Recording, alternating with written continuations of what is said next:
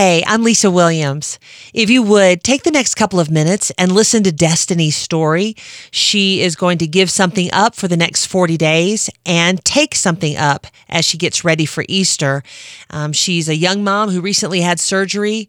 She wants to give up stress, and I just think she needs prayer. So if you're a praying person as you listen to her story, please spend some time lifting her up. I'm going to be getting rid of something and taking something up.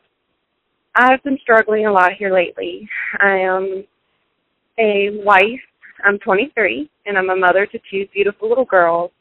I've been going to school full time for my early childhood degree and starting my third week of my new job at a wonderful child development center as well. And I'm also four months post hysterectomy and I'm having complications.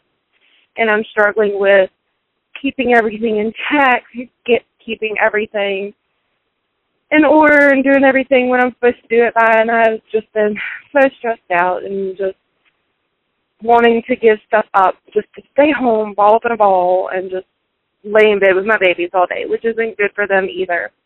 And then listening today I've usually I've listened to Christian music before and um most of the time in the car I'll have on pop or country or something, but I just really felt the need to listen to Christian music today. And every song that I heard was just uh, tomorrow's a new day.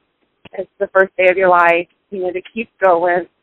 And what I'm going to give away for this month season, and hopefully for a long time, as long as I can do it, is stress, because that is very toxic. And the thing that I'm taking up is to be more prayerful and to let God handle things. And that is a struggle for me because I'm not one to let go of stuff. So if you could just say a prayer for me and my family as I begin the first day of the rest of my life and try not to stress them. Take time and pray. Just stay calm and keep everything going.